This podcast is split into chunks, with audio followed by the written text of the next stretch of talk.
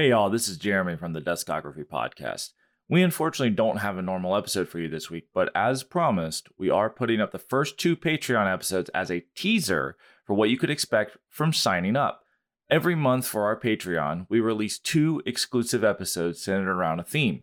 For these first two episodes, we chose the albums that got us into heavy music. My choice was Hybrid Theory by Linkin Park, and Jeff's choice was Follow the Leader by Korn. So enjoy these two episodes for free, but if you do enjoy them, please think about subscribing to our Patreon. Five bucks a month gets you access to the over 20 exclusive episodes we already have up, plus other perks like additional entries into any contest we run, discounts on merch, and an exclusive free sticker just for signing up. So thanks for giving these episodes a chance, and I hope you enjoy them. Hey, I'm Jeff, And I'm Jeremy. And this is the Deathscography Podcast, Patreon episode one. Bonus episode, baby. Yeah, well, it's like this first first Patreon is first exclusive. If you're listening to this, you're subscribed to our Patreon. We got your money. Uh, we got it. at, So le- at least th- for this month. thank you for listening, and that's the whole episode. and, and we'll we'll see you later after you cancel. oh man! Um, so what are we doing here? What are we doing? We, fucking, um, we, we got into well, it like- for the love of the game, Jeremy, and now what is this? There's money involved. There's yeah, well, you know, running a podcast is not necessarily cost free, so we're just trying to get some income. No, it's it's just a way for our fans to support us if they want to, and. Mhm. Again, thank you for subscribing. If you uh, if you're listening to this, um, but basically, go ahead. And and it's like a way for us to talk about stuff that's not the Death Wish discography. yes, Uh, we, we we were we were trying to figure out ways to bring in other other bands or other ideas into the podcast because uh, me and you Jeff we've just like doing this so Yeah. it's like how can we do that in a way that makes sense and not clutter our feed the main podcast Mhm. feed up too much yeah, you and don't so you don't is want we're to don't want to muddle the message, but we do want Exactly. to offer this content. Yeah and like because I mean who doesn't want to hear our opinions on other things Yeah. I guess a lot of We'll people we'll but- well we'll find out. yeah, we'll Um, find out. So so what we're doing here the the first month October of 2020 uh we are releasing two bonus episodes this is the first one of those and they're uh corresponding to the records that got each of us into heavy music that's uh you know that's kind of a vague term um, yes. and it took a lot of thinking on your part. Uh, mine was pretty cut and, cut and dry because I've, I've thought Yeah. I've, I've thought about this a lot. Uh, We've also talked about it on the podcast before yeah. with yours. So um, like but so we're starting with Jeremy's record that got him into heavy music. yeah, yeah. So uh, I like Jeff said, gave this a hell of a lot of thought because uh, as I've said before on the main podcast, like I remember the first CDs I ever bought, and I was trying to think. I was like, well, was it those records? It's like, no, I already liked heavy music at that point. Otherwise, I wouldn't have bought those CDs. what was the So first to- CD I- you bought? the first the first two CDs I bought them at the same time. I bought System of a Down's Toxicity, Sick, and I bought Slipknot's Volume Three. sick. Those were the first two CDs I ever bought with my own money. I was given CDs before that, but I bought those with my own money. First CD But- I ever bought with my own money, "Floored" by Sugar Ray. I forgot. I actually knew that. With Uh, such it- hits as "I Just Wanna Fly." yeah, speaking of heavy music, you know what I'm saying? yeah. No, um, but yeah, so I had to like really dig because I was like, no, I definitely listened to to heavy music before that, and then uh, uh, and then I was like, okay, well, what did my brother? What did my brother give me? Like, what did he put on to me? And then I was like, well, I didn't really like that stuff. I Yeah. just listened to it. So, not to string it along any further, the record that got me personally into heavy music is the band Linkin Park with their album Hybrid Theory. Dang. That's the one. Uh, That's the one, baby. 20 years ago. You've Yeah, been 20 you, years You've been into heavy music for 20 years. 20 years to this month. Damn. It came out in October of 2000. Meant to be, baby. It really, it really is. I didn't know that when we were going into I this. know. Um, God's just talking to us, baby. God's just talking to us, but but yeah, like I like I said, I did a lot of digging and I was just like, this is it. This is the record. I was I was 10 years old. I mean, I had definitely heard heavy music before that, but this was the one that I was like, I like this record. This is a 100% my own thought. Mm-hmm. This record is a record I really enjoy because before that, the records I really enjoyed were, was a lot of like, you know, dad rock Uh-huh. or uh, my mom. My mom really like '90s country Uh-huh. uh, and stuff like that. But like this was definitely the first heavy record, and I I don't Yeah, like it, like you pivoted towards it. Like Yes. you it you it came into your like sphere of knowledge, and you like turned Yeah. and looked at it. it, it it might have been my cousin. I was trying to I was trying because I definitely he definitely introduced me to a lot of stuff, and I want to say uh, he was really into both Linkin Park and Creed. Mm. and I was like, I like one of these. Yeah. But yeah, um, so this is it for me. Uh, yeah. So like I said, I, I was like 10 years old. Um, Jeff, do you, I mean, did you listen to it when you were younger? I, I would so I was already into nu metal, but uh this I'm pretty sure the first single for this record, One Step Closer, the video I'm pretty sure premiered on TRL. And Okay. I think uh if not very soon after it was on there. And uh that's where I saw it. Uh, and I was just like, whoa, this dude has matching flame tattoos on his wrists. It's like the fire is going back up his arm. Like, is he's, he's like, it's going so fast. It's on fire. Mhm. and they're matching. And, yeah. Um, and also in that video, couple there's years- like uh, there's like kung fu fighters in that music video, and uh, Oh yeah, we'll we'll we'll. Oh, we'll get we'll get to that. We'll get to the video. okay, okay, okay. Uh, yeah. Um, I just wanted to go over a little history of the band. Um, just because like I didn't know half of this shit, Uh-huh. but you know this is what we do. This Is what we're talking about. Yep. Um, so yeah, the band is from uh, Agoura Hills, California. They were formed in 1996. Um, they they were founded while three of the members were still in high school. Like they were in high school. Uh, Mike Shinoda, Uh-huh. Rob Bourdon, and Brad Delson. And I want to say that that's the uh, guitarist, drummer, and rap, or the rapping vocalist. Yeah, yeah. He also Um, plays. I think Shinoda also plays keyboard.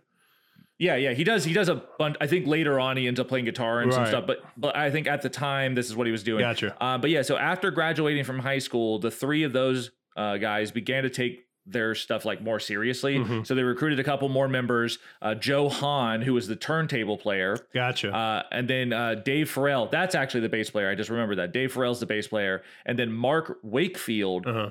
as the vocalist. Uh huh. So I I don't know who Mark Wakefield but is. You- they weren't called Linkin Park at that point, right? Right. They were still called they were called Xero, but it's with an X. X E R O. Ah, Exaro. That's what they were. Exaro. Uh, Exaro.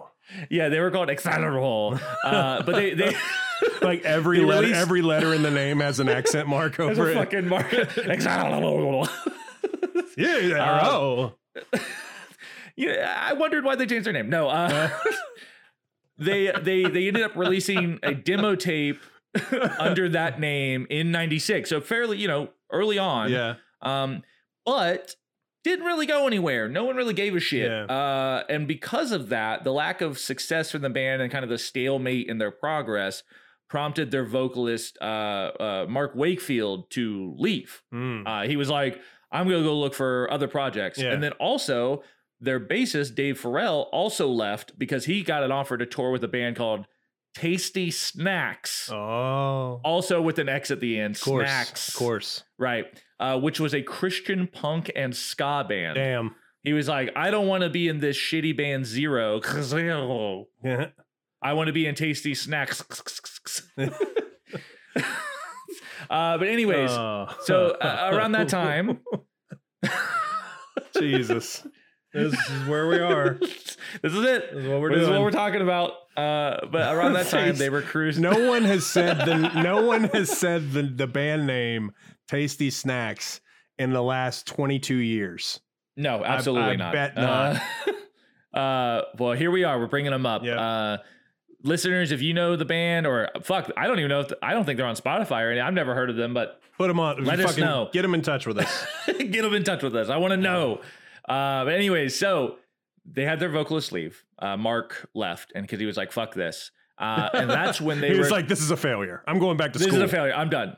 that's when they recruited Chester Bennington, uh, who, Mm.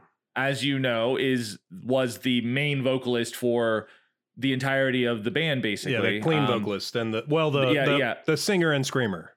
The singer and screamer, not the rapper. Yeah. And uh, but he was recommended. He's to the, one with the sick ass tattoos on his arms, the flame Yes, tattoos. he's the flame tattoo guy. Yeah. Uh, he was recommended to the band by a guy named Jeff Blue, Mm-hmm. who was the vice president of a record label called Zomba Music. Yeah, I rem- Uh, I the- remember seeing Zomba like that name around like in the, you know, late 90s, early 2000s like Yeah, it was like a but yeah, yeah. Uh, anyways, so yeah, so uh, Jeff Blue uh, was friends of uh, Xero, friends of Chester Bennington, linked them together. Uh, that that's a little bit important later because them together. Lincoln, Lincoln, LinkedIn. Is it Ah. LinkedIn a Linkin Park reference? No. Holy shit. oh my gosh. Is this Uh, is this Kurt Ballou's dad? Jeff Ballou. Uh, yeah, Jeff Ballou. Jeff Blue. Uh, Jeff Blue. Uh, the band then agreed. Uh, so when after Chester, Chester joined, the band agreed on changing their name from Xero to Hybrid Theory. They were originally Mm. called. So yeah, they were called Hybrid Theory, uh, which is where the name of the record obviously comes from. But he didn't like know any of them, right? Like he got No. he basically got like placed with this band kinda. Like yeah, he- it was very like- much like a label kind of pushed them together, right. That's interesting. like in the way like a boy band. Yeah, yeah. formed. Like it was like put together. Yeah, but like apparently the the um the what is the term like the the vibe was really good. Yeah, yeah. Uh, between Mike Shinoda and Chester Bennington, The like very strong. A strong yes, rapport. like it, it was v- so like it ended up really working out for them. Uh, but yeah, so they so they changed their name to Hybrid Theory. They have Chester in the band, but they're still struggling to find a record deal. Like they're Uh-huh. still just like, uh, and can you imagine being like, I don't know, three years into a shitty like like high school band being like. I can't believe we're not finding a record. Like, how did they keep pushing? Well, I don't well, know. well, it's like, just like, like you know, I think that like what I was reading, like you were saying, like uh, they just weren't getting any traction. Like when you say that, it's like late '90s traction, as in like right. they weren't being signed by a major label, you know, to a That- to that- a multi thousand dollar lucrative deal. You know, um, they were doing like all these crazy like uh, showcases and like you know they were playing like the Whisky all the time, and they- they, just weren't getting picked up by like fucking you know Sony. Right. They so to them they were like, I can't believe we're we're we're not making it. But it's like to us, I'm like, you guys were probably doing just Yeah, fine. yeah, yeah. They were. I mean, they were a big band in L.A. You know, like Yeah. in California, Well, they were doing great. So so to them, they they they felt like they were still struggling to find this like Mm-hmm. big record deal, struggling to make it. Right. So, so uh, for lack of better words, so they turned to their friend Jeff Blue, who linked them together. Yeah. And at this point, uh, Blue was now the vice president of Warner Brothers Records. Just a little come up. Just a little. He went up. Uh, you went up you might have bit. heard of them, Warner Brothers. I'm know? not sure if you know who I that don't know if you've seen Animaniacs. Uh, I don't know if yeah, the water tower with the logo. You know what I'm talking about? Uh, but yeah, so he helped the band sign a deal with that company in 1999. Um, however, the label ultimately advised the band to change their name to avoid confusion with another band called Hybrid that was just around at the Mm. time. I never heard of Hybrid, but uh, apparently they were popular enough that they're like Hybrid Theory, you gotta change your name. Uh-huh. So they changed their name to Linkin Park Yeah. which is a play on and an homage to Santa Monica's Lincoln Park, which is spelled correctly.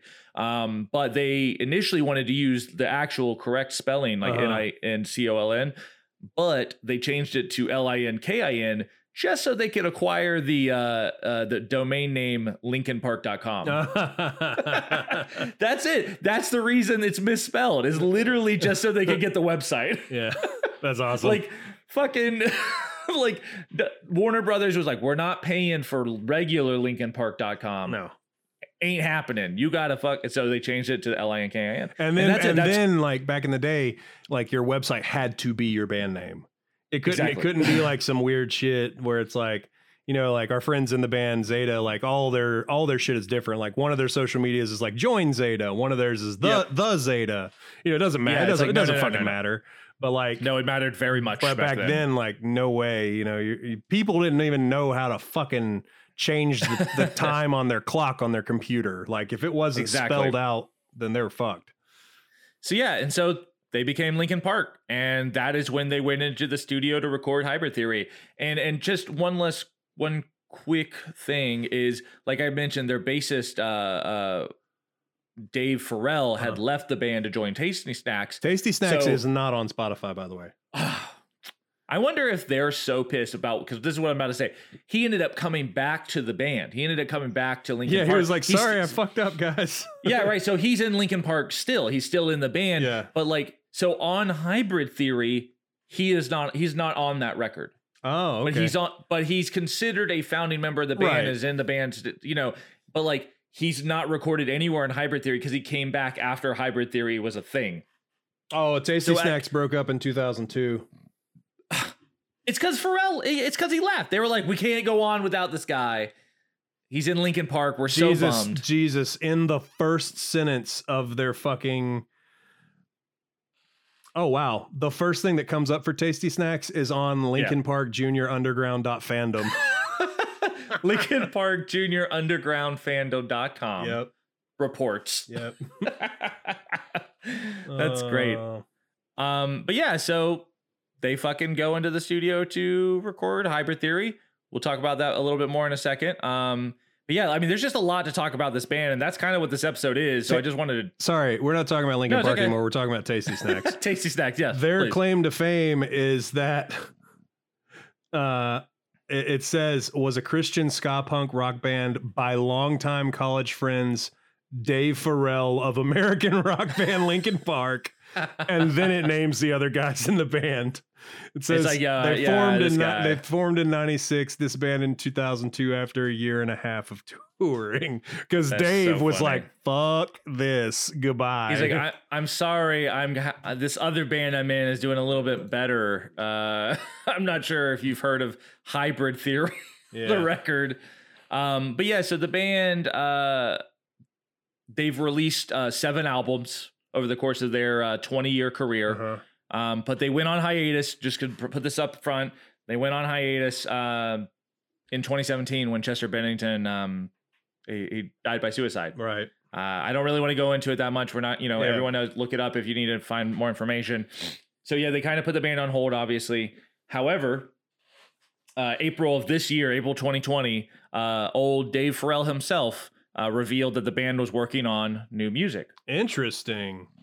So you know, maybe next year there'll be another Linkin Park record. Who knows what it'll if it'll be received well? Because I mean, a lot of that's it's kind of weird territory. Yeah, like the only thing I could think is like if they did like a thing like um when Lynn from Snot died, uh Mhm. they did like a record called Strait Up, uh, and it was the band Snot um with different singers on each song. Uh you know that like- that could maybe work. like yeah, like a tribute kind of thing that might work um i don't know but i mean you know it's their project and you know at the end of the day like it's kind of i mean it's their life's work and if they want to continue it then i i, Yeah, I can yeah. only say you know more power to them i don't know if it like you said i don't know if it'll do well or not but you got to do what you got to do Yeah, because I mean, you know, as much as uh, Mike Shinoda is known for the band, uh, Chester was kind of the face Of course. the band. Yeah, yeah. So like, um, so it's like it's hard. How do you come back? Do you come back from that? But I Mhm. guess they're they're gonna try. Um, because as you said, this is their life's work. And uh, speaking of life's work, uh, I have some accolades the band uh, all right has received. Uh, it's some really insane shit. yeah Like this band is among the best-selling bands of the 21st century. Uh, have they have sold over their career uh, over 100 million records. Isn't it the yeah that that number doesn't even make sense. But Right. uh isn't isn't this the biggest debut album of the 21st century of a rock band? yes. Yeah. No, it, it is. It, yeah, it is the best. Uh, it is the biggest debut album of the 21st century. Period. Yeah.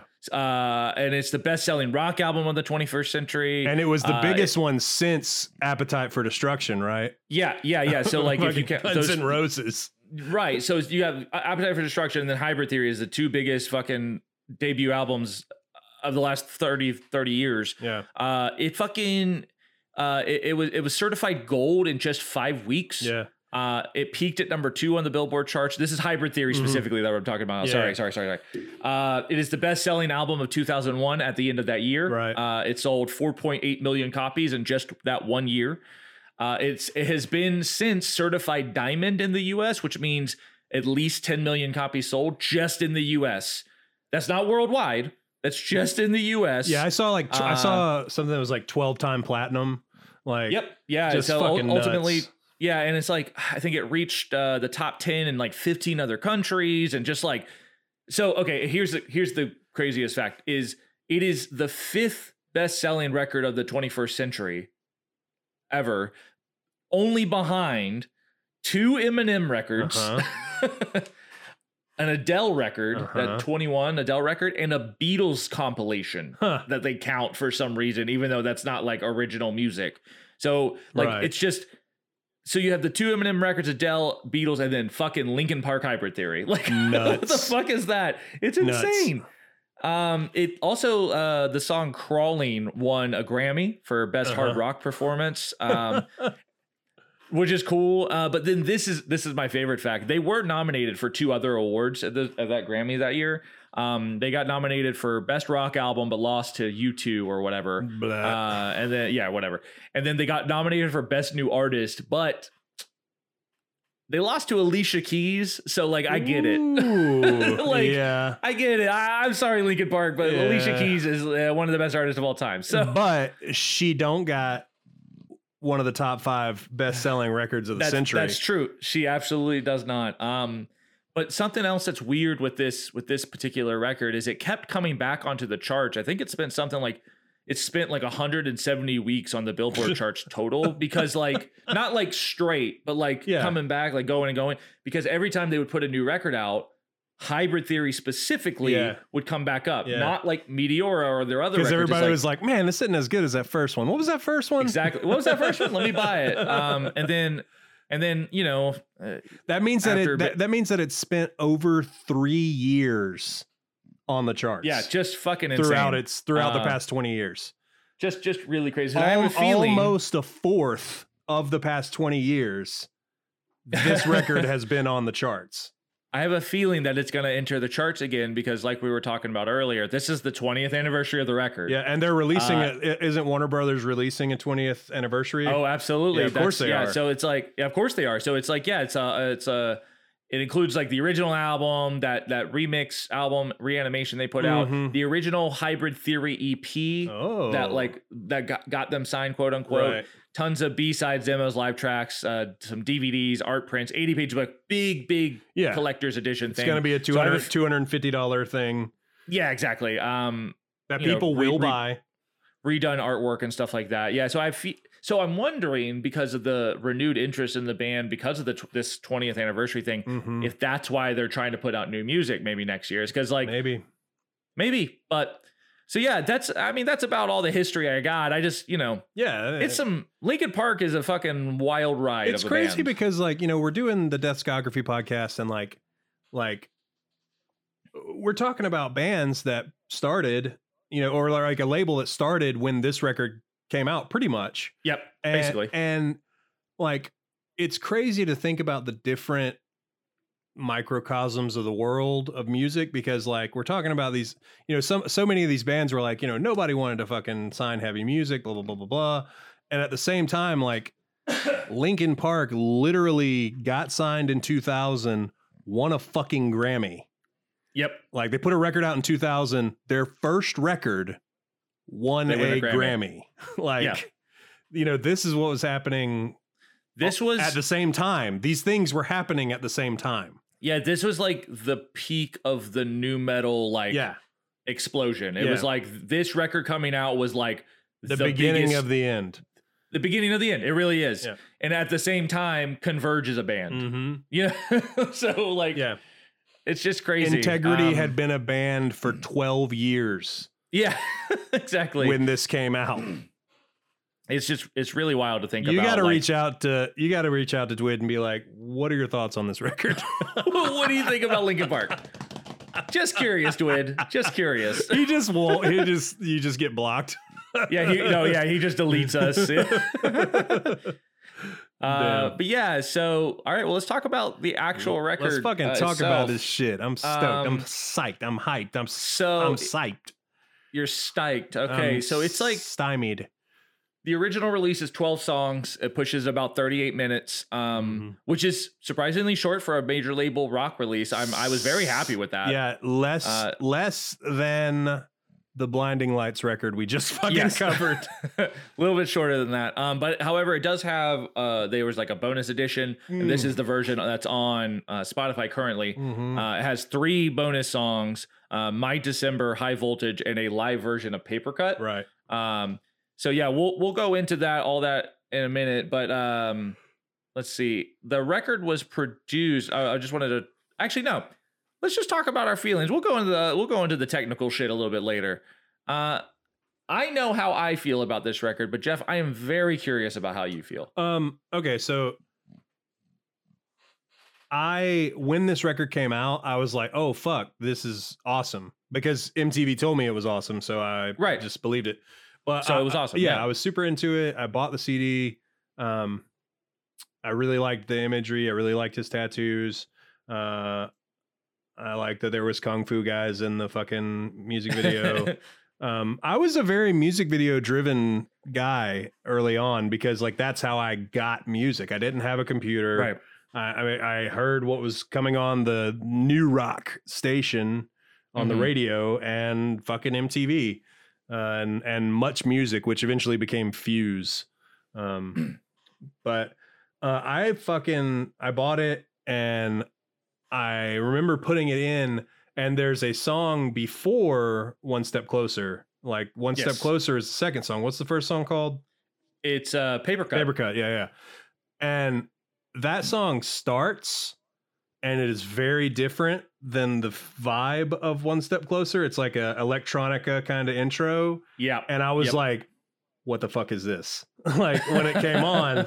And I didn't listen to that first song for a long time because I would just skip to the fucking second track because Right. it was it was the big hit. Um but going back and listening to it uh over the past week or so, it's a really good record. Like it's really well put together. It's it's very well crafted. The songs are catchy. Uh, there's not really a bad song on the record. The added songs, I they they were cut for a reason. Like when you hear those Yeah, the- yeah, yeah, those those extra songs, like there's a reason they didn't make it on the record. They're not as good. Um, but like going back and listening to it, it was like this is nu metal, but Mike Shinoda actually seems genuine in his rap rapping. You know, he seems like an actual it's like a band with an actual rapper in the band. Rather than just a white dude rapping. and yeah rather than fred durst. Um he seems very genuine. And also like the band has a lot of different like i don't know like just like they seem like they have a lot of different influences coming through Yeah. and so it, i mean it is 100% front to back a nu metal record. Like it is a Right, new yes. metal record. Um but it's there's a lot of interesting stuff on there. And you know when you think in your head linkin park you think oh a fucking boring radio rock band. But that first record has a lot of really interesting stuff and the lyrics are pretty pretty well written. They're very angsty. Uh, Yes, they are. they were designed to talk to uh 14 year old me uh who Mhm. uh, i was 14 when this record came out uh they literally were written for my demographic Mhm. um and they worked really well a lot Yeah, a lot of my a lot of my friends who couldn't whose parents wouldn't let them grow their hair out long in high school yeah. started spiking their hair up and bleaching it because their parents would let them yeah, do that right, Um, but they couldn't grow their hair long like the like the thrash metal get guys, but they could do like Chester Bennington. Right. So like Uh, you know yeah. like like Korn, you know they all had long hair and I had long hair, but I definitely had friends who after this record came out started bleaching and spiking their hair, um, because their parents wouldn't let them grow their hair out. But Well, yeah. Um, I, I, to, to answer your question, I I loved it when it came out, and I think that it stands up 20 years later as a it's a good record. That's a solid record. Yeah. Um, so yeah, uh, just to give some overall thoughts, I definitely have some more specific kind of track by track Uh-huh. thoughts. Uh, Same. I think that when it came out, it obviously was a super, super big th- thing. I mean, I talked about that earlier, but like, I felt that it, um, it was doing something that I had never heard before with, uh, cause I, I, I probably was listening to fucking Eminem at that time as well, you know? And Right. so like, I was How, listening to how, rap, but, how, like, how could you not be?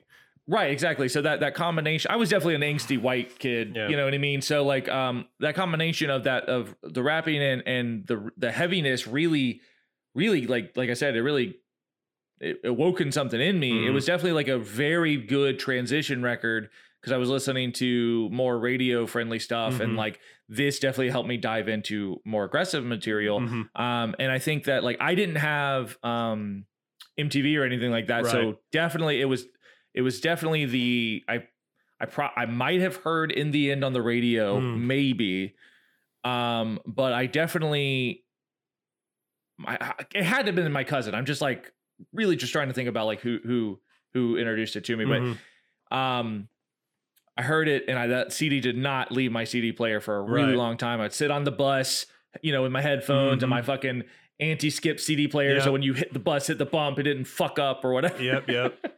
So Um, many batteries. right. Yeah. So many batteries. But now, so I haven't listened to this record really in earnest in probably 15 years, right? Right. It- you know, like you hear the songs occasionally, or you go, oh, I'm going to go down this weird YouTube rabbit hole and I'm Mhm. going to watch an old video or whatever, but I have not listened to it Especially in earnest. especially when Chester died, like there was a, there was a lot of like, fuck, let me hear these songs.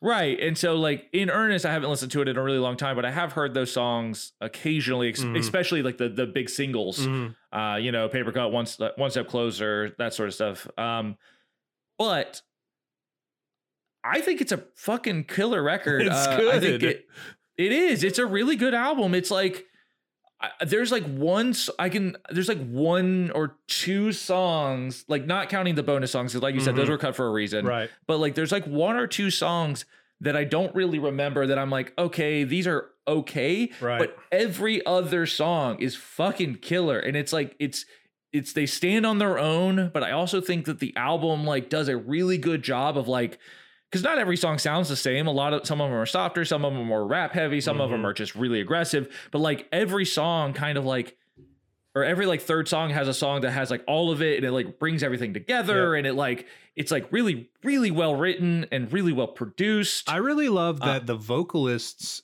are it's not like it's not like Mike Shinoda, which later on I think this happens. Mike Shinoda kind of like dips out of oh yes the He forefront very much and very kind much of does. becomes a member of the band who does backing vocals. Uh kind of, you know, on some on some of the stuff and it's much more Chester uh centric, chest centric. Chest-centric? Tris Just Tris centric. I don't know, man. Yes. He was willing to unbutton that shirt and show off that chest. Anyway, uh, that chest. God, I'm funny. All right. Um, what's I saying? I'm sorry. I started thinking about Chester Bennington's chest. Uh, Mike Shinoda not being in the oh, but he on this record he is featured very heavily. Uh, they are they are pr- very much co-lead vocalists. Yeah, and I mean, even on some of the songs, it's definitely like this one's more Mike heavy or this one's Uh-huh. more Chester heavy. But then most of them, they're very much like it's almost like a 50 50. Right. It's it definitely felt way more like they were two two vocalists rather than a back, vocalist and a backup. Like Right. like you said, later records definitely when they transitioned from nu metal to just more like radio Radio rock. alt. yeah, yeah, exactly. That's when they. That's when Chester became like the front man. Mhm. Like, and and Mike. That's I, so I. before we get too far into it, I saw Linkin Park one time. Sick. Uh, it was fairly late in the game for me. I definitely was not listening to them at the at this point. Right. Uh, it was right after their third record had come out. Uh, the one that like that's when they s- turned into like a radio, really a radio rock band Yeah, and got rid of the rapping completely. Couldn't and, even like, tell you the name of that record. I don't know. Yeah, it's it's they had a song on the Transformers movie. Mm. I don't remember exactly what it is, but anyways, I, I didn't really enjoy it. But I was like, I got a free ticket to their Projekt Revolution tour Got it. uh, when I was living in Atlanta in like 2007, 2008, and um, I went and like it was it was the old stuff still was hitting me at that Mhm. point because it was it was definitely like a nostalgia thing, and I was definitely like not into nu metal anymore or anything like that um because this was you know many years later, uh, but. They put on a really fun live show, and at that point, the reason I'm bringing this up is at that point, Mike Shinoda was definitely Shinoda was definitely a member of the band rather than a vocalist because Mhm. he was playing guitar almost the entire time, Right. Like to the side, Yeah. like not in front. Like he was to the side with the oth- with the bass player Mhm. playing guitar and doing like backup vocals, and I was like, Right. oh yeah, this is a different band now. yeah uh, and i feel like um you know he he was one of the founding members but i always wondered like he i feel like mike saw the writing on the wall and was like i have to make myself useful uh Yes. you know i need Yes. to i need to remain a productive useful member of this band uh Yeah. and so he started making more uh music yeah, Um, and he uh, started that side project Fort Minor. yep i remember that Uh, and, and so that he could keep on rapping. Right, So right. like best best of both worlds. Found out that like um that record that Fort Minor record came out because of their friendship with Jay Z. Like Jay Z helped. yeah because that didn't record well didn't he like do didn't they do a record together or something They did a collaborative EP where they like did like Linkin Park songs and Jay Z Yeah, like songs like, mashups. together. But it's it, it was not like remixed on a computer. Like they redid the vocals and redid the rapping to like fit together. It was really cool. I definitely had that CD. I think. Anyways. Uh, so yeah, I just want to get into the the the the songs. Um, I have a note here that basically is just like this album just hits me right in the nostalgia. Yeah. right. It just it's sure. like it's fucking it. I don't. I haven't had a record do that in a really long time because a lot of stuff that I listened to back then I still listen to, but Mhm. this is definitely not not really one of them. But like from that opening beat in Paper Cut, I'm transported back to that Yeah, school bus. yeah, right. yeah. I, I'm like I'm just like holy shit. Like I, I immediately imagine where I am, what I'm doing, but that first song is just so damn like fun. yeah It's got a great mix of that's it's like the best mix of like rapping and hard rock elements. It's like the it's basically the best nu metal song on the record, right right? right Uh, and it's definitely the perfect opener for the record Mhm. because it really, really clearly establishes what the band is, uh, who they are, and it also is a great song. It has big, um, like, like radio vibes. Mhm. Like it's like this could be a big song for them, f- and it was one of the singles. I feel like this record, looking back at it, it has the feel of like a produced product. Like, yes, like there were a lot of hands that weren't the members of Linkin Park touching this record and like sculpting it and making it. It's like uh, there's no cussing on it.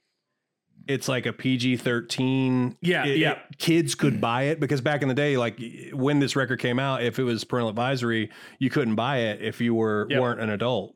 So like kids could buy the CD, which I think is brilliant. And that was Yes. that was on purpose. Like that's done Oh, on yeah. purpose. Um, absolutely. it um but like it everything about this i feel like i just feel like there were like teams of scientists like that's what i see in my head like like like looking at sheafs of paper that are coming out of printers and they're like oh this is what we have to do we put this song first I mean, but but for real, like I mean, the band was created like we were saying. Like Jeff Blue linked the band together. Yeah. Like they were like, here, oh well, this vocalist would probably go really well with you guys, and it's like. mm-hmm.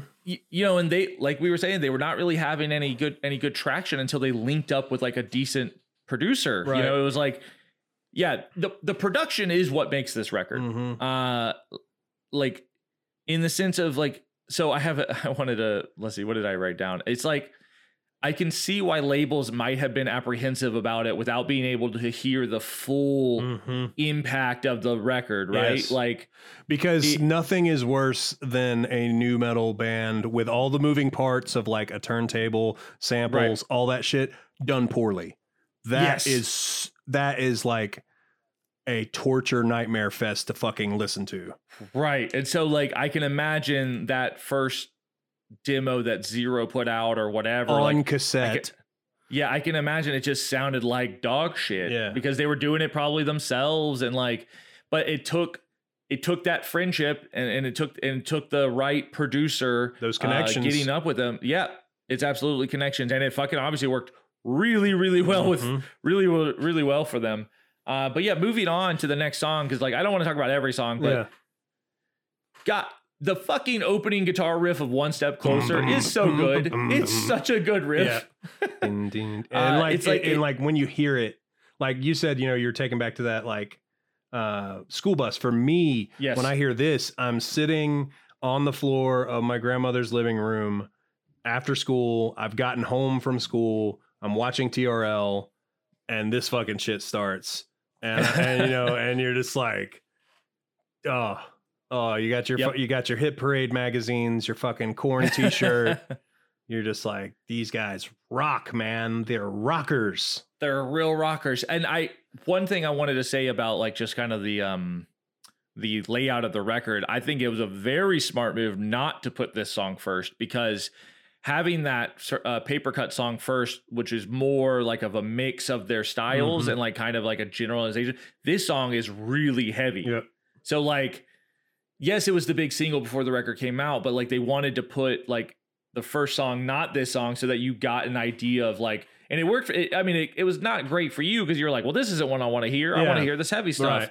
but i think having it second is a really smart move because it's like okay so now you've heard what we what we really like to do but here's the big single Yeah. you know what i mean Well, it worked for me Um, because I was already into heavy music. That first Right. that first song being first was for you. Because Yes, you first song because you were me, because you were listening to rap and you were listening to like radio stuff. And so like that song drew you in uh the first the, the I didn't need to hear that first one to be in no because I fucking heard the fucking one step closer and I was like, yeah, he Right. Have you heard him? He says but you do he yeah. says shut up when I'm talking to you. can you believe that he would say that He said that. No, but like, but keeping that song second is what glues you in. Because Mhm. if it had gone like track eight, you might have not even kept it around. You Mhm. might have been like, no, this is I don't want to listen to any of this. yeah. But yeah, uh, this is I mean, this is honestly probably the song that sold me on the band. Uh, it's definitely the song that I go back to when I do want to hear a, a Linkin Park song. One Step Closer. uh, off of this. One step closer. It's so Yeah, short um, too. Yep, it's short and it's but it's like very uh I mean the lyrics are so angsty. Like you Mm. said, shut up when I'm talking to you. Shut Like- up. But it Shut go up. Yeah. like it's but it's it's pretty damn hard uh Mhm. for a fucking 2000 song, you know what I mean? Yeah. Uh the breakdown is like super fun. It's got that heavy guitar mixed with like those turntable scratches. Uh but yeah, this this song doesn't have really any rapping at all Right. it's just Chester, basically. Like it's it's kind of all Chester. So I it's will a very say that in the video when I first saw it, sorry, I was yawning. In the video when I first saw it, uh, I was a little confused about the second vocalist. I was like, I'm Oh, yeah. not sure. His hair is cool. He has bright red hair. I'm Yes, not the red hair. sure. I'm not sure why he's there. um but yeah, so like moving on, uh the, the next song is called With You and it's it has like a really weird intro, but I love it. But it, like I think this is the song that like it they really play around with like electronics and effects. Uh they go back to like more rapping with like the big choruses that Chester does over Mhm. the chord like the heavy guitar. So it's like really was like first song was nu metal, second song was just like metal, third song back to nu metal. You know Mhm. what I mean? Like I said, this the fucking layout of the record is really really Smart. smart. Smart. It's perfect. I Um, think it's perfect. Yeah, it's yes. Uh, and then I, wa- I I wanted to bring up um, uh, the next song, "Points of Authority." uh-huh. Uh, it it brings back that really cool like simple guitar intro that um um One Step Closer has, but I mean not the same same riff, but and I, I just really like that that feeling. But it has like Mike rapping over it on Yep. this time. I, again, I just like like you said, man. This this band had to have so many hands Mhm. because like everything is so smartly done. and not to take away from the guys in the band, but No, it, no, no, no, no, no, It's no. just like this is their first record, and it yeah, is- like how did you get it this good? perfect. It is a product that has been perfectly created. Absolutely. Um, I was gonna say so. There's a reason that it is a fucking. It has sold so many records. Like, I mean, yeah, Yeah. yeah, they were a popular band, but like, this record is a perfect fucking record. Like, yeah, this is this did is Did you think we would labels. did, when this when this year started? Did you think that we would be talking at 10:30 at night via Skype or via Zoom or Meet or whatever the fuck we're on about how Linkin Park's Hybrid Theory is a perfect record? Because I've just said it probably five times in the past yeah, minute. no, it's it's true though, man. Like, um, yeah, just like, well, speaking of like the production, um, I didn't come into this tonight thinking I was going to say this is a perfect record. but, But the more is, we talk about it, I feel like it is. um, they did have a a, a very successful producer um with them uh because they had Don Gilmore. I don't know if that name sp- uh, speaks to you. Well, he did work on some records that you've probably heard of. Uh, he did, he worked on Eve Six, Huh. Lit, Good Charlotte, Sugar Ray. Nice. Don't you know Sugar Ray? Uh, Avril Lavigne, Uh-huh. Dashboard Confessional, but also Korn. He was a Mm. Korn. He was one of the producers of Korn, so like he knew that nu metal sound. I think that it makes a Uh, lot of sense though, because like, uh, and this doesn't sound like Avril Lavigne, but it's for the same. It's like created for the same market of like Yes. younger kids who want to get into maybe more aggressive things, but we still need them to be able to buy the money, use their money to buy Yep. the product, Mhm. uh, which is what Avril Lavigne was. You know, like Absolutely. you know, and Good Charlotte And- too. Like those, that's what these bands were. and like so like i said don gilmore was the producer and, and in the sense of sometimes when we say producer we more mean like Engineer. the mixer the, Yeah. the- or the engineer right but no this guy like pr- produced these songs with the band Right. like he probably was like no no no put this song we'll take this guitar riff and put it here and whatever like he's not literally writing the songs but he is arranging Yeah, them he has an uh, opinion that carries weight. Yes. But in terms of the person who actually mixed the album, Andy Wallace, uh, again, I know that name didn't spring to mind, but this absolutely makes sense. You got a guy who's worked with Slayer, White Zombie, Sepultura, Alice Cooper, Nirvana, Faith No More, Bad Religion. Jesus. The dude knows aggressive Right. music. And so you got a guy, Don, who could fucking write the the hits. He Mhm. knows what your brain needs to hear to get that serotonin release. And you have Andy Wallace who can make it sound real good. Mhm. No wonder this shit got knocked out of the park. I mean, not at all, it doesn't always work, but they really had a team. And like it's it's crazy them. to think, but like I wonder how much those dudes got paid. Dude, Oh, because this God, is when this is when like people are still getting fucking paid. To, yeah, like, do you think that they got like, like- upfront, or they think they got they get royalties? Because if they got royalties, I mean, woo. I mean, I, I wouldn't be surprised if the producer doesn't get a like a retainer royalty or something. I don't know, Yeah. you know, but like, and and that, that still happens with like pop music today, but right? not heavy music. You know, like no, like not even close. no, that doesn't exist anymore. like the biggest heavy band in the world would mm. not. No, it would never. You would never get these people on there. Like, I mean, But- I mean, I'm trying to think of like, I mean, what even is it today? Like, what's the heavy thing today? Like, like, like six or seven years ago, I think you could still say it was Nickelback, but like, I don't know. Right.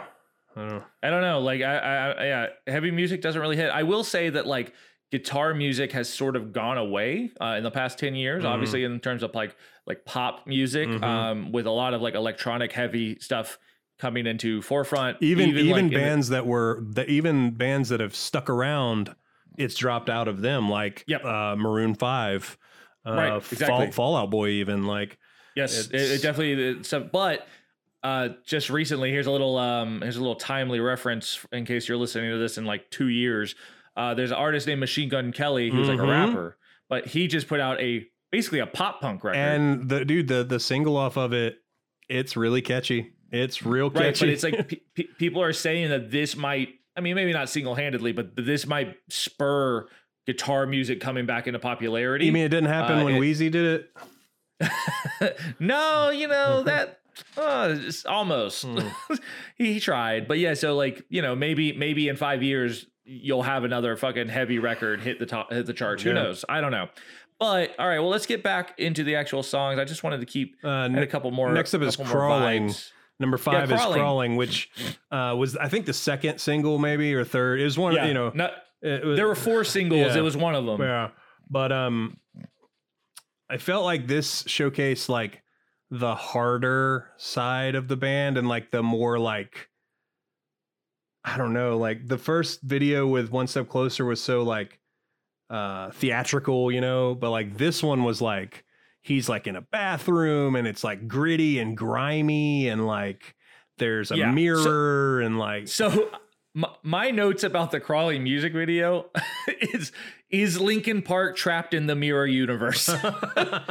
it kind of looks like that's what's happening. bizarro Linkin like- Park. There's like there's like shards all around them, and I Uh-huh. was like, is this like fucking Doctor Strange trapped them in here? Yeah. like what's going on? uh, but yeah, also in this video, Mike Shinoda playing guitar because it is a Chester heavy song. Oh, I see. Uh, so I, I never saw this video. Hmm. This is one of the. I definitely saw the other three music videos. I never, but never saw I, have this never, one. I've never saw the paper cuts video. I didn't even. I thought there was only three singles on this record. Right. So we'll see. One step closer was the single before the album came out. Oh, the the big single for the album when it came out was in the end, then crawling, then paper cut. I think those that was the order. Gotcha. Paper cut being the last one. Uh, but yeah, let's. Talk, I mean, I'll fuck it. Let's talk about the music videos real quick because there's there's there's some stuff in those. Yeah, man. videos. yeah. uh with, with so with crawling like we said like i just was like linkin park trapped in the mirror universe the Mhm. woman doesn't seem to be happy about it yeah. i was trying to like figure out what the plot was like Yeah. uh I was just yeah, like, the- damn, that sink's dirty.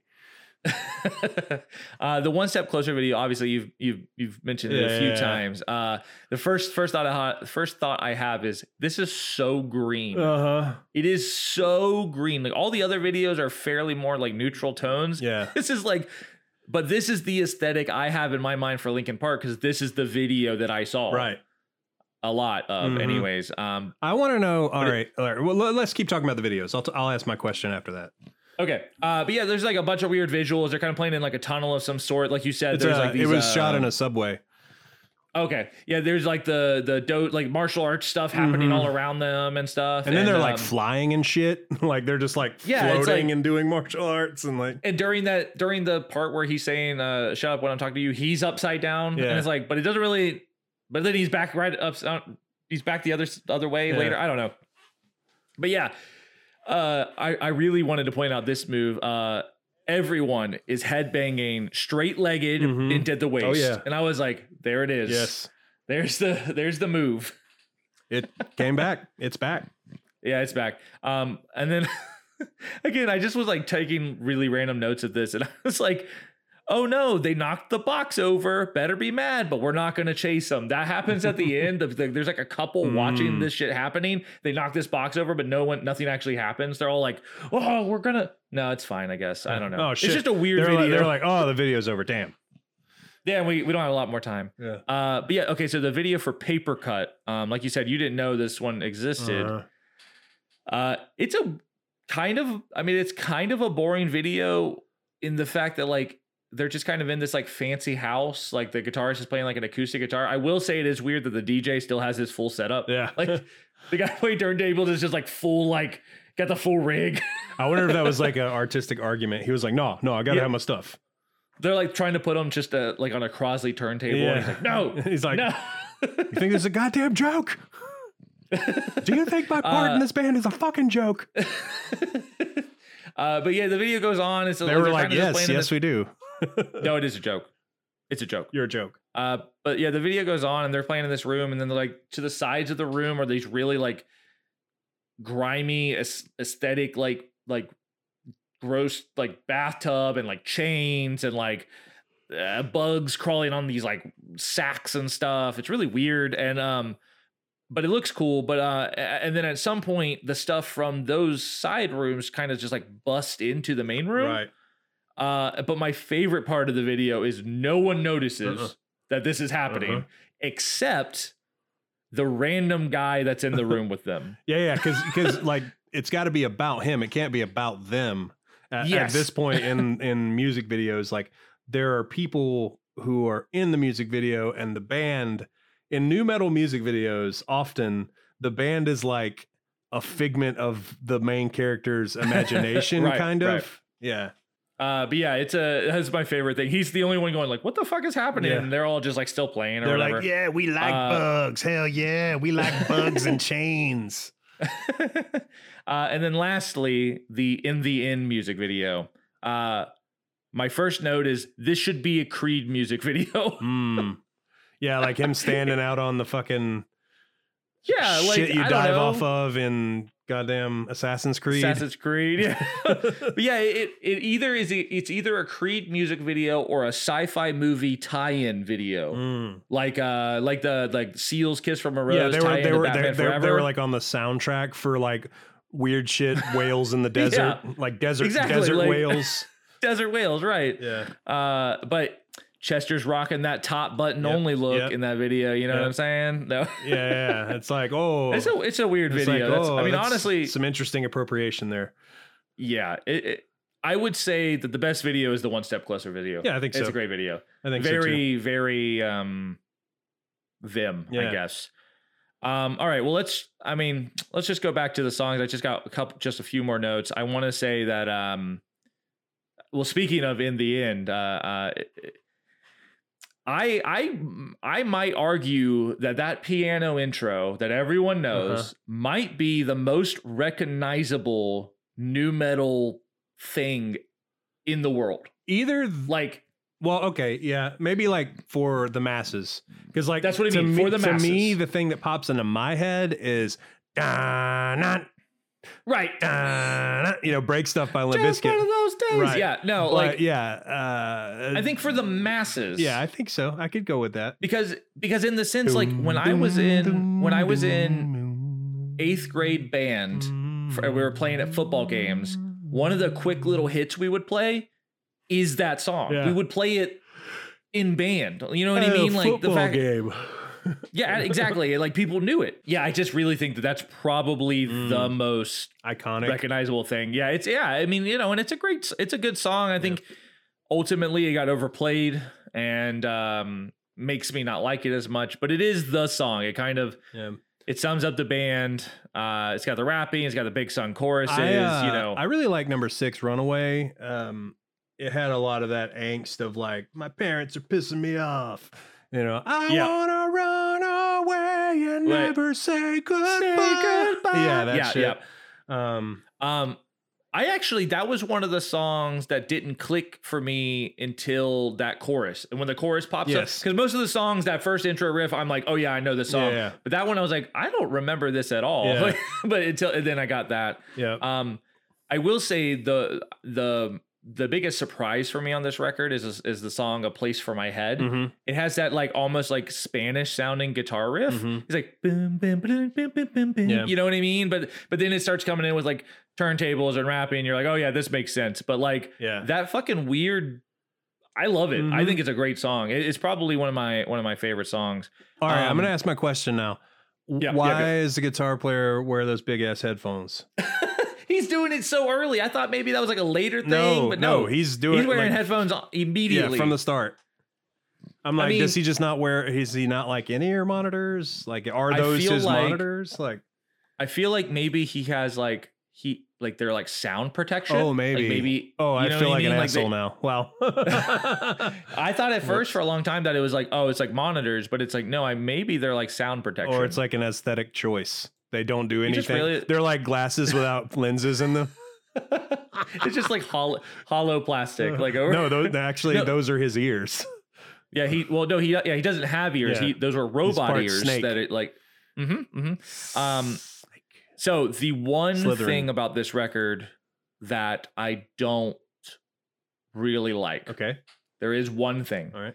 and this is the the I really wish if they had just mixed one put this put the last song not last. If they had put like forgotten the Mhm. song forgotten last, I think that would have been good. But like the last song, I don't even remember this song at all. Pushing me away. I think Uh, it's called um. Oh shit! What is it called? Uh, There- well, pushing me away. Yeah, yeah, yeah, yeah. pushing me away. Uh, I lit. I think because the song before it is this almost like um, uh, like interlude feeling Yeah, like an song, and I thought outro. that. Right, and I so I thought maybe that was maybe in my mind that was the outro, and so I don't remember hearing this song ever Yeah. like but also it's just another like big radio rock song um and i feel like it's really it was like a poor choice to end the record record with it Uh-huh. i feel like they should have ended it maybe with the song forgotten but Mhm. like so if you were to remove that song that would be a that'd be better but like Yeah. it is what it is um I don't think that the special edition bonus tracks need discussing. Any, I mean, I feel like My December, a lot of people love that song, and um, it did become a song that they play live later. But like, I don't care about. I don't like it. of that shit. I don't like it. I don't like it. I so the only reason I wanted to bring up uh, one of the bonus songs, yeah, my December. I don't like that song. Whatever, it's it's just whatever. But the song High Voltage, I didn't remember hearing until the chorus came in, and I was like, I couldn't place what it was. But then I remembered I had the reanimation CD, and there's a remix of High Voltage on that Mm, record. So that's what I remember is not the original song, but the actual the remix of it. So like this version, I was like, it's weird to me because it's not the original I remember. You know what I mean? right. So that's that's the only thing I wanted to bring up is like that's that song I like only because I remember it from another record or whatever. Uh, and then the live song's just a live song, whatever. It is what it is. Um, but yeah, so that I mean that that's the record. Yeah. Uh, that's well, that's the music, and we talked about the production and our feelings. Oh, I guess one last thing we can we can bring up is uh the artwork. Oh, yeah. I wanted to mention the artwork. Mike Shinoda did it, right? Mike Shinoda did it. He did that drawing. He's, it's got the like kind of soldier looking guy with like wings. He's like holding like a staff of some flag of some sort. Uh, But uh he was a graphic artist before he started the band. So like it makes sense that he would do that. But what I thought was cool is that the actual like layout and like the graphics, like Hybrid Theory and the Linkin Park logo was done done by this guy named Frank Maddocks or Maddocks, mhm. uh, who did a lot of work with uh Deftones. Interesting. uh, al- almost all the more recent Deftones records, like the new one that just came out, Mhm. and like all the the pa- ones over the past like ten years or so, he did all the art for that, Sick. and he also did some art for like AFI and Green Day. So it's like a really big, Yeah. well known guy. Um, but I have definitely never heard of his name. But then once I looked at his website, I was like, oh, I know all of this stuff. Mhm. Like the guy is actually really good. I just never heard his Isn't name. it before. crazy? Like he's the person that created the Linkin Park logo. Yeah. You know that, that like people like people created fucking DaFont fonts based on Yes. a logo that he created. you know, yeah. He, he has lasting impact. And then so wild. uh the 20th anniversary i wanted to mention the anniversary art it's like um it's like a gold foil version of the album art Cool. it's very classy feeling uh i thought it was a nice touch Yeah. um they kept the they didn't change it up too much but they did make it distinctual uh like a a, a distinct distinctive there it is there's the word yeah. Oh man shit. Where are we're like an hour god I, damn. I will say that like um uh for me one step closer was probably my favorite um going on but i think after i liked the re- i liked crawling but i think after chester passed away um that song kind of took on a lot of meaning for the fan base of uh linkin park and also like like the words you know meant a lot more now um, but there is a version of that song that if you haven't heard, you should hear. Um, they they started doing this thing before Chester died, where they slowed it down and Uh-huh. like play it a lot pretty more pretty and yeah more pretty yeah. But there's a live version where Chester's out on stage singing, and then fucking Chris Cornell comes out on stage. Oh, wow. And sing and sings it with him. And you know, we lost them fucking back to back. Yep. And like now I I can't even fucking listen to it without. I I didn't hear it until after both of Right. them had passed away. And I was just like, oh God, like yep you know you're you know everybody says that like you know uh reach out call this hotline but like i want to take this moment to be like fuck that check on your friends check on your friends. Absolutely. Like check on the people around you because you never know what's going on in somebody's head and like having one of the top 5 greatest selling records of all time or whatever the fuck still doesn't make you immune from having problems and having Yep. mental health issues. And um yeah. you know, like I just I don't know, like this record, th- you know, Chester Bennington and this band as a whole fucking changed the world uh with this record. Yes. Um and it's crazy to to think that it's been out for 20 years. 20 fucking years. You Like, you've been into heavy music for 20 years. yeah, that that is it Two It- decades. It's a it's a pretty crazy thing that we decided to do this Patreon episode on this record Mhm. this month. Yep. Tw- Twenty basically twenty years to to this month. I've been listening to heavy music, and, so now, like, and now you're doing a podcast about exactly this So record. it's just it's the world works in weird the Lord, the Lord, the. Lord works in the mysterious. Lord, the word, the Lord, The- oh Lord, the Lord of the world works in Um, worldly ways. worldly worlds. All right, well. How do how do how do yeah. we end a Patreon episode? I don't know. Well, we we we end it. I I, I we can end it by saying that uh, if you're subscribed, uh, well, you are subscribed. You're listening to this. Make sure to check our uh, our second uh, Patreon episode for this month, which is going to be about Jeff's Yeah. record. Yeah, yeah, yeah, uh, yeah, which yeah, we talked- yeah. We've talked about a bunch before, but Jeff, you could say it if you want. We're gonna talk about "Follow the Leader" by Korn, 1997. Fuck with me, motherfuckers. We're That's gonna. We're fucking about go in on it. Oh my god, I have to fucking go to my mom's house and find my JNCOs. I don't think I have them anymore. Uh, she rightly threw them away. Um, but yeah, that's the next episode. Um, I'm so excited to hear Jeremy Jeremy talk about this record. That's gonna be something. I'm not sharing any thoughts until we get to it. Oh, Uh, man. But yeah, so please, um, you know, tell your friends about the podcast. Tell your friends about the Patreon that you're that you're subscribed to. But also, as far as our regular our regular um, stream, you know, please subscribe and review the podcast on Apple, Google, Spotify, Stitcher, all that stuff. I'm not going to go too far into it, but just sharing it around Yep. helps everything. Uh, you could find the podcast on Instagram at Deathscography Pod. You can find us on Twitter at Deathscography, Facebook Deathscography Pod. You can email us at deathscographypod at gmail.com. Uh, if you just want to talk about Linkin Park, do it. I'll I'll talk about it. I don't give a shit. Uh, and personally, you can find me on Instagram and Twitter at Iron Ray Gun. You can find me on Instagram and Twitter at Carbomb Sermon. Did you do it? I did it. I nice, changed nice. it Perfect. because fuck that. Uh, Uh, I want to say real quick, we just spent 68 minutes speaking about a 38 minute record from 20 years ago. Yeah. Well, you know, it's worth it. It's worth it, baby. Hey, it's just worth it, baby. I mean, I feel like in the end, it doesn't even matter.